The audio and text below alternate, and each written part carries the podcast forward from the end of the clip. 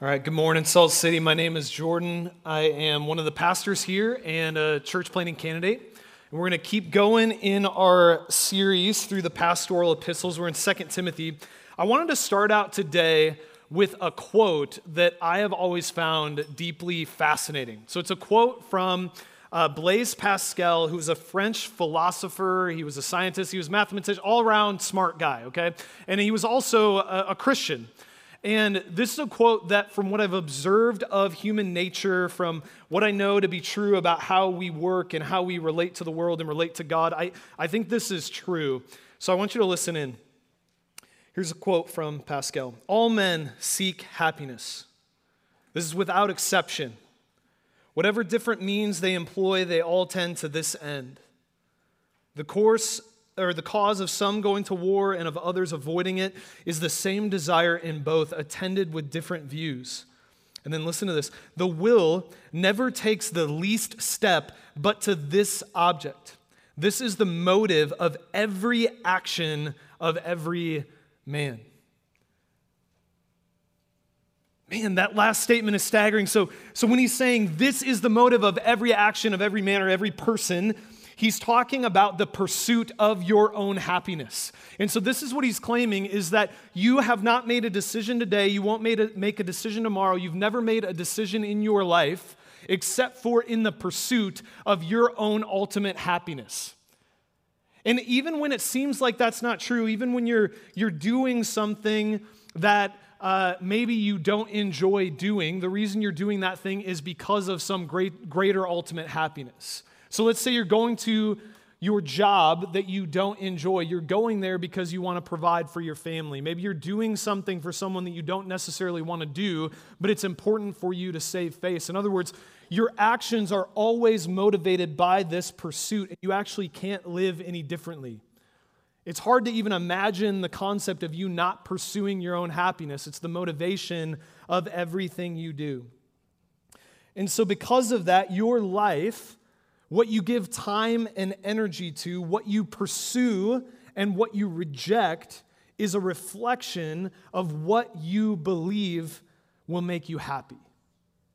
Or it's a reflection of what you believe is the good life.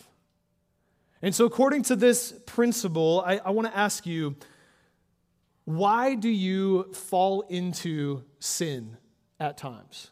Why do all of us fall into sin? Well, in almost every circumstance, it's not because we don't know what's right and wrong. It's because in the moment, you believed that that action would result in your happiness. You believed that sin and the rejection of Christ in that process was the good life. And alternatively, when you reject sin and self-indulgence to follow Christ, it's because you're believing the truth of Psalm sixteen, that Jesus is the path to life, and that in his presence is fullness of joy, and at his right hand is pleasure forevermore. When you pursue Christ, it's because you believe that he is ultimate joy. And so life, all of us are on two pathways in life.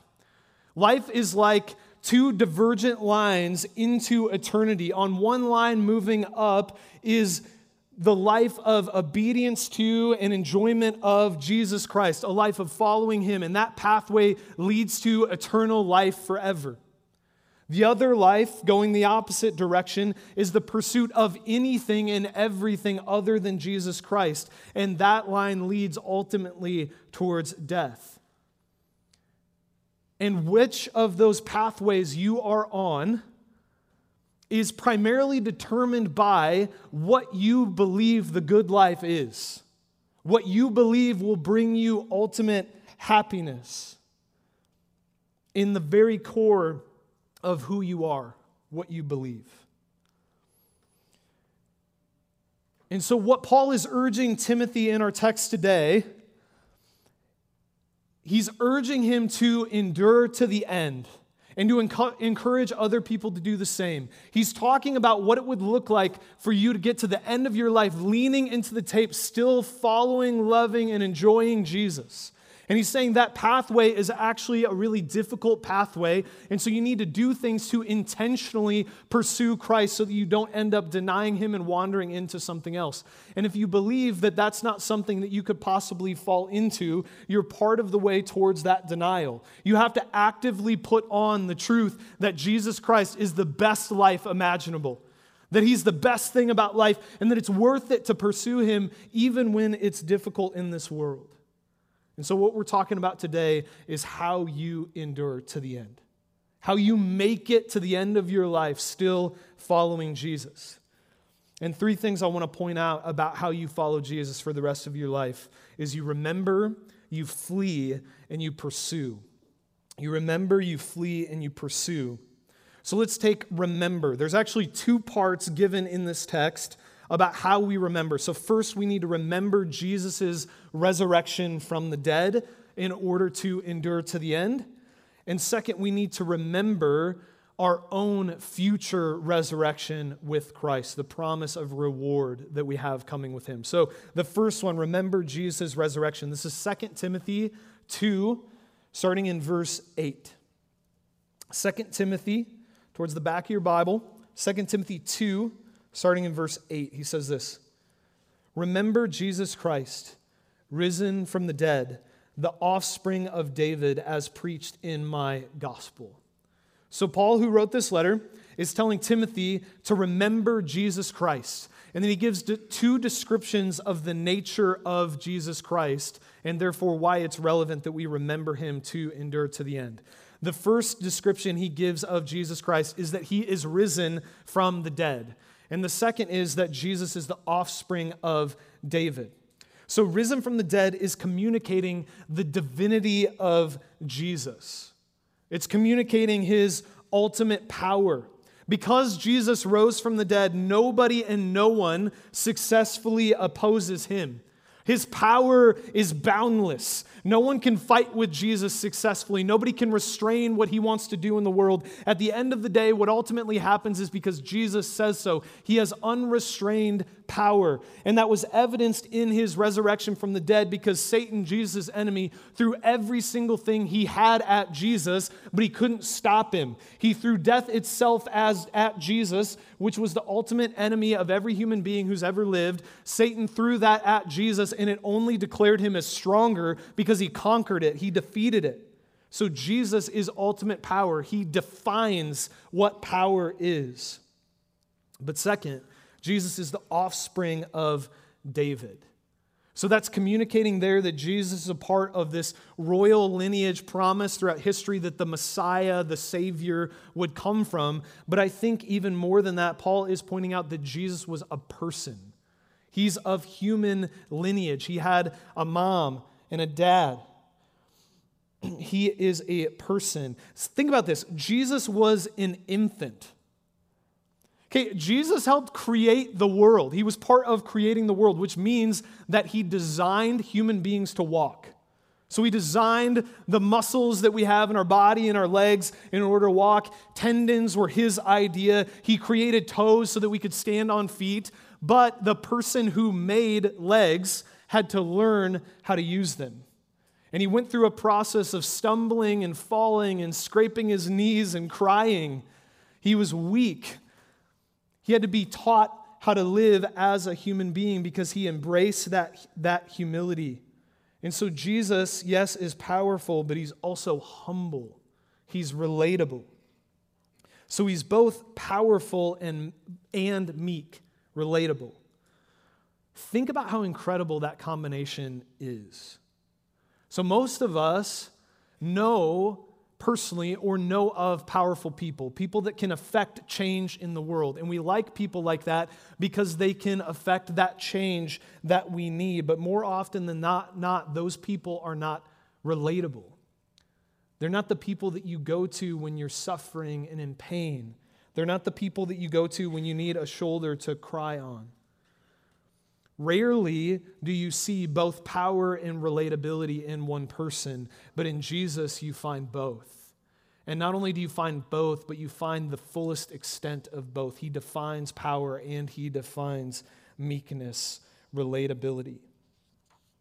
And so here's what that means, is he is the ultimate advocate when life gets hard and when you want to give up.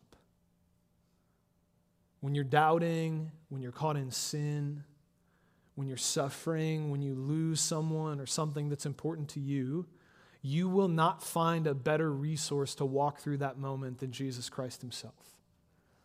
Because Jesus can affect change in the world. He's promised that nothing can separate you from God's love, and nothing ever will. He can seal you for the day of your inheritance. He can protect you and guard you. He's powerful enough to do that. But he also said that you can call him a friend. And when you're in pain, he knows what that's like, because he became the type of being that could experience pain, that could become killable for you. He wanted to relate to you and empathize to you in your weakness. And so if you currently, I know there's people in this room, if you currently are struggling to hold on to Christ, if you're considering whether it's worth it to follow him, or if you're not currently experiencing that, you will at some time in your Christian life if you choose to follow him. Here's what I want you to know. If you're in that moment and it feels like Jesus isn't enough, it's because the Jesus you're believing in is not the real Jesus. That's not him. The real Jesus who rose from the dead, he is enough. He is sufficient to help you endure. He is powerful enough and relatable enough to keep you walking on the pathway towards eternal life forever. He is sufficient, and so run to the real Jesus. I love that scene shortly after Jesus raises from the dead when he goes out to the water and his disciples are fishing, and they haven't caught anything, and he tells them to throw the net on the other side, and they reel in this massive haul of fish, and they realize that it's Jesus. And Peter, in his excitement, just jumps out of the boat and swims to shore. And he walks up on the shore with Jesus, and Jesus is just cooking him some breakfast. And they just sit there, and they eat breakfast. And there's so much to hash out, like what happened in your death, Jesus? What's going to happen now? How do we live as the church? But they, it doesn't seem like they're hashing any of those things out, because it's just enough for Peter to just be in the presence of Jesus, and it kind of just settles everything down for him. When he saw Jesus on the shore, it didn't matter that they had just hauled in this massive catch. It didn't matter how much money that was worth. All he wanted to do was just be with Jesus. And so he swam to the shore to eat breakfast with his resurrected King. Jesus was enough. So that's remembering Jesus' resurrection from the dead. He tells us to look back on that when we're struggling, but he also tells us to look forward to our future resurrection in Christ. Look at verses eleven and twelve. It says this, "If we have died with him, we will also live with him. If we endure, we will also reign with him." Do you notice here that he is unashamedly offering you eternal reward for following Christ? Okay, we, we do not believe the prosperity gospel. We do not believe that following Jesus will make your life better in this life, or will make you more money, or, or will necessarily heal you. We don't believe that, but we do believe what the Bible teaches, which is that following Christ is worth it, and that anticipating the reward of knowing Jesus is a valid motivation for following Jesus. It's very unashamed in what it's advocating for, that if you will follow Christ, one day you will live with him and you will reign with him. It's offering you that reward. So we're going to talk about that reward a little bit more in a second. But I, I just want to talk about and think about, why is it that we need this promise of future reward to keep following Christ now in the difficulty of life? Um, I, I recently got to go on a, a camping trip to the to the North Shore with some friends of ours, and we were camping uh, pretty far north, like not too far from Grand Marais, and Um, we, th- okay, this, this has nothing to do with anything. I'm just telling you this because it was fun. All right. So this is free. So we, we got to, uh, uh, we, we got to, to our campsite was like right along the water. And so at night we would go down to the beach and set up a fire right along the shore of Superior. and just hang out and talk life and look at the stars, and you can see them up there. It's wild. Um, and one of the nights we were sitting there by the fire, and I looked up and just went, wait, what? Yep, Northern Lights. Got to see the Northern Lights for the first time in my life. And I'm sitting by a fire with my friends, and the water's coming up, and I'm just looking at the Northern Lights. Guys, life is amazing. All right, so so back on it. Um, so uh, we would camp, get up, make breakfast, and then we would just go on all these hikes and see all these beautiful places during the day. So one of the hikes that we went on was up to this place called Devil's Kettle, which feels like a weird thing to talk about in church, but it's uh, it's just this waterfall that is, uh, it, it's kind of crazy and amazing because at the top, the reason it's called that is it splits, and on one side there's a normal waterfall, and on the other side there's a waterfall that just falls into like the center of the earth. It just like goes down into this abyss, and you never see where it comes out. And it wasn't until a few years ago that they even figured out where this giant waterfall was going. And so it's just this crazy scene. And so we we had to hike up there. And Katie Thompson, who's in our church, loves nature, has seen this before, and she was kind of leading our trip. And she's like, don't worry, guys, it's worth it. We're going to go up there. And so we go on this hike, but one thing I've learned when you're hiking is to pay attention to the faces of the people that have done the hike already. And if they're breathing normal, normally and look fine, it's like, all right, this is a good hike for you to do. But if they look like they're going to die on the trail, maybe don't do it. And the people that had just done this hike were not looking too good. And so I was nervous. And so we're we're going, and then we get to the staircase, and there's like two hundred stairs just straight up to the top. And if that sounds easy to you, you're one of those people. Well, it's fine. It was hard for me. It's hard for normal people. So it's part of the illustration. So we start going up these steps, and Katie just periodically was yelling at us, guys, it's beautiful at the top. Keep going. It's worth it. We're going to have an awesome day up there. Keep going. And you know what? I needed that. And because of that, we kept going, and it was worth it, and it was amazing. So, so here's the idea. When your journey is difficult, you need to look forward and see the beauty that's to come in order to realize that the journey is worth it. The Christian life right now is not the top of the waterfall, it's climbing the steps.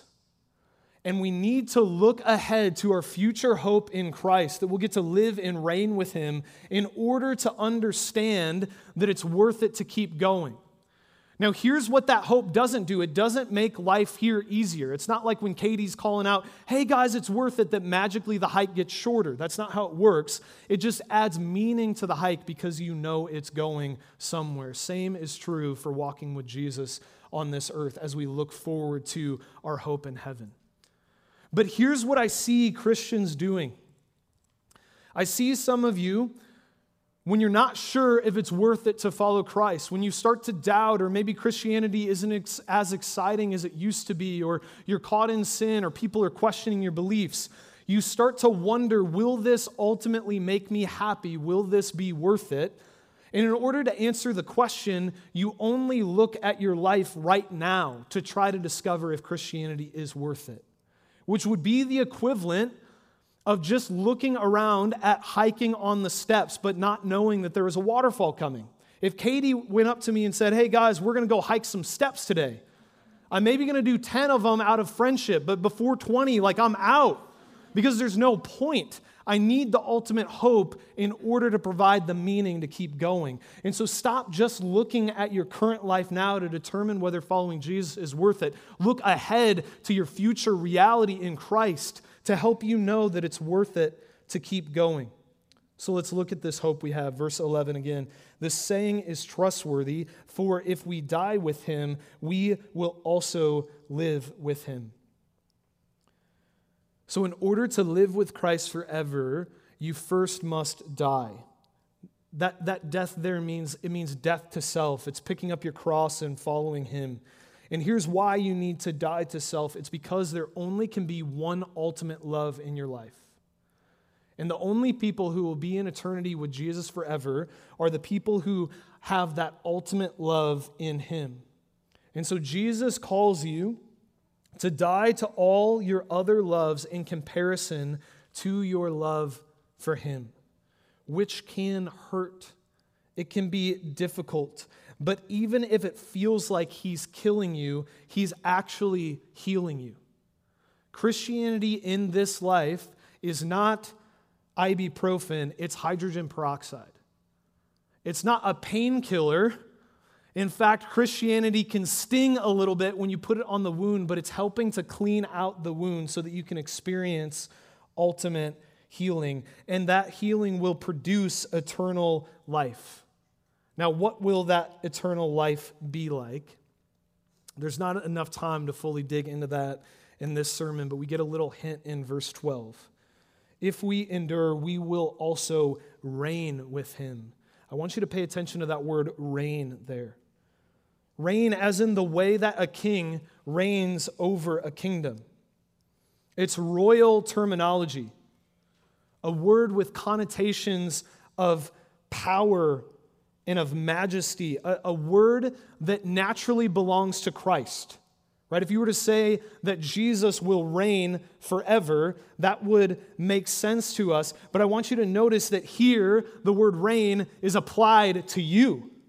It doesn't say that if we endure with him, we'll watch him reign forever. It doesn't say that if we endure with him, that we'll get to be subjects of his reign forever. It says that if we follow him for the rest of our lives, that we will get to reign with him forever in the new heavens and the new earth. Listen, if you trust Jesus for the rest of your life, you will inherit the new heavens and the new earth. It will be yours.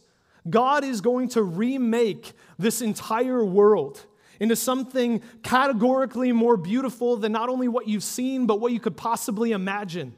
And it will be yours. There, the streets will be made of gold, which might be literal, like they're literally made of gold, but it for sure means that in that place, beauty will never be sparse. It'll be ubiquitous. It'll be all over the place. It'll be overflowing with the, the goodness and the dignity of God himself. That's what that place will be like. And let me reiterate, it will be yours. You will reign over it with Christ. He's giving you this new world. Not in the way that, like, if you've got a friend that's got a mansion and a pool that says, hey, come over anytime, I'd love for you to come swimming with us or whatever, that'd be an incredible thing, but it's still not yours. You still don't feel the right to just go over whenever you want. You're still walking on eggshells, making sure you don't break anything, don't do anything wrong. No, the mansion is yours. You own it. The pool is yours. You can use it whenever you want. The new heavens and the new earth will be yours. You will rule and reign over new heavenly mountains. You will explore the recreated Rocky Mountains with Jesus, and you will claim them in his name. That's your hope. You will reign with Christ. But also look back at verse twelve. It says, if we deny him, he also will deny us. Because of the infinite value of Christ, the loss of Jesus would be the most unspeakably awful thing that any of us have experienced.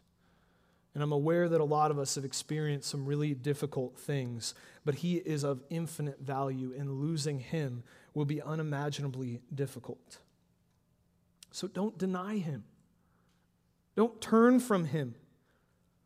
And I want you to notice, if we deny him, he also will deny us. Notice that denying him does not mean that you will not ultimately stand before him and give an account for your life. Denying the, the truthfulness of Christ does not make him untrue. He is fact. He is reality, whether you assent to that reality or not. I've heard, and I know some of you are kind of struggling with this idea, I don't know if I can believe in a God who, and fill in the blank, your, your objection to who Jesus is or to Christianity, the things that you find difficult about it, and you start to think, I've thought, I'm not sure if I can believe in a God like that. But that that's almost assuming that your not believing in him makes him cease to exist, as if your denial of him could affect his reality. But your assessment on his life is not the final word. It's the other way around. His assessment on your life is the final word. And if you deny him, he will deny you. So don't deny him. Please. When you're starting to lose hope, don't give up on the only hope that you have. That's not the solution for loss of hope. Hold on. Hold on to him as he holds on to you. It will be worth it. Don't deny him. Now, when we talk about not denying Christ, what do we mean by denying him? I think when we hear the word deny, or at least when I think of that, I tend to think of denial with our lips, like with what we say. Maybe a dramatic deconversion, a deconstruction, or something like that, saying, I don't believe in Jesus, which is denial of him. But I think more often, and I think what Paul's talking about in this text, is denying Jesus with your life. Maybe still believing that you're following him, but not actually following him. So how do you fight against that type of denial? We'll look at chapter two, verses twenty-two and twenty-three. So flee youthful passions and pursue righteousness, faith, love, and peace, along with those who call on the Lord from a pure heart. Have nothing to do with foolish, ignorant controversies. You know that they breed quarrels. So there he says flee, and he says pursue. So let's look briefly at flee. There's an urgency here in the warning. Paul is telling you to run for your life. So the question is, run from what? What do you need to be running from? Well, look, you need to run from your passions. So he's probably referring here to uh, sexual immorality and to quarreling, which we'll talk about in a second. But he also leaves it broad, I believe, intentionally. You need to be suspicious of those passions that overwhelm you. When you sense an overwhelming desire for something come over you, that typically means that it's time to go the opposite direction, to run the opposite direction. Now, your instinct and all of modern sociological and moral thinking will be the opposite. So the ultimate sort of moral foundation and consideration right now is to look at what you believe to be true within yourself, to identify and then pursue your passions. And so it's this, this idea that your happiness is correlated with your ability to pursue your internal passions. And so find out what your passions are and chase after them. But Jesus here is saying the exact opposite. He's saying that your passions will kill you. Your passions are a lion. You are the gazelle. Run. Get out of there. Don't trust them. We're fallen people with fallen passions. And one of the primary passions that Paul is telling us to run from might surprise you. It might not have been towards the top of your list of what you would expect. In these short letters, First and Second Timothy and Titus, Paul mentions avoiding quarreling or fighting fourteen different times. That's a ton in these letters. It's one of the predominant pieces of advice that Paul is giving to Timothy and Titus as an example of something that will lead people astray, will lead people to walking away from Jesus. Look at verse sixteen. But avoid irreverent babble, what he later calls quarreling, for it will lead people into more and more ungodliness. Do you see that? It's not just that a little political political argument here and there, a little bit of a fight with your spouse to make sure they know that you're right, uh, doesn't really matter that much. It's saying it leads to ungodliness, and ungodliness leads to denial of Christ. So are there areas in your life that could be accurately described as quarrelsome? What about in your home? If you have roommates, are you quarrelsome about how that home runs, about how things should be organized? If you have a family, are you quarrelsome with your spouse or with your kids? Do you entice them towards anger? At work, are you fighting with your boss or your coworkers or your employees? On social media, are you quarrelsome? We don't engage with the fights of the world as Christians. We're not trying to win a culture war. We're trying to win people to this ultimate hope of Jesus, which means that we need to live differently. And so instead of pursuing your passions, pursue the passions of Christ, which are listed in verse twenty-two. Pursue righteousness, faith, love, and peace, along with those who call on the Lord from a pure heart. Don't pursue your passions, pursue the passions of Christ. Righteousness, meaning the way things ought to be, rightness, goodness. Pursue those things, faith, love, and peace. Now, why? Why should we pursue what he wants instead of what we want? Well, there, what, what we want. Well, there's a lot of reasons, but one of them, circling back to what we were talking about at the beginning, is because following Jesus is a better life than following sin, both into eternity and right now. Flip quickly over to chapter three, verses one and two. But understand this, that in the last days there will come times of difficulty. For people will be lovers of self, lovers of money, proud, arrogant, abusive, disobedient to their parents, ungrateful, unholy. Okay, we could keep going. You can see the list that he gives there. But he's telling them to understand that there's some days coming that will be incredibly hard. It's what he calls times of difficulty. And so I want to ask the question, why will those times be times of difficulty? Well, he answers that.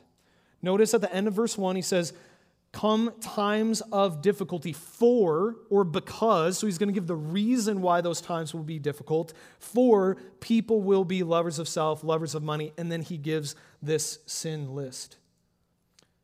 Do you see what he's saying? He's saying when people are pursuing sin, when they're pursuing things other than Christ, when they're pursuing their self-interest, it becomes a terrible place to live. It becomes times of difficulty because that is not the way the world was designed to run. It's not the way we were designed to live. It's not the good life. See, I think most of us know that we should follow Jesus. But a lot of the time, even though we know we should follow Jesus and try to white-knuckle it in our approach to following him, we want to sin.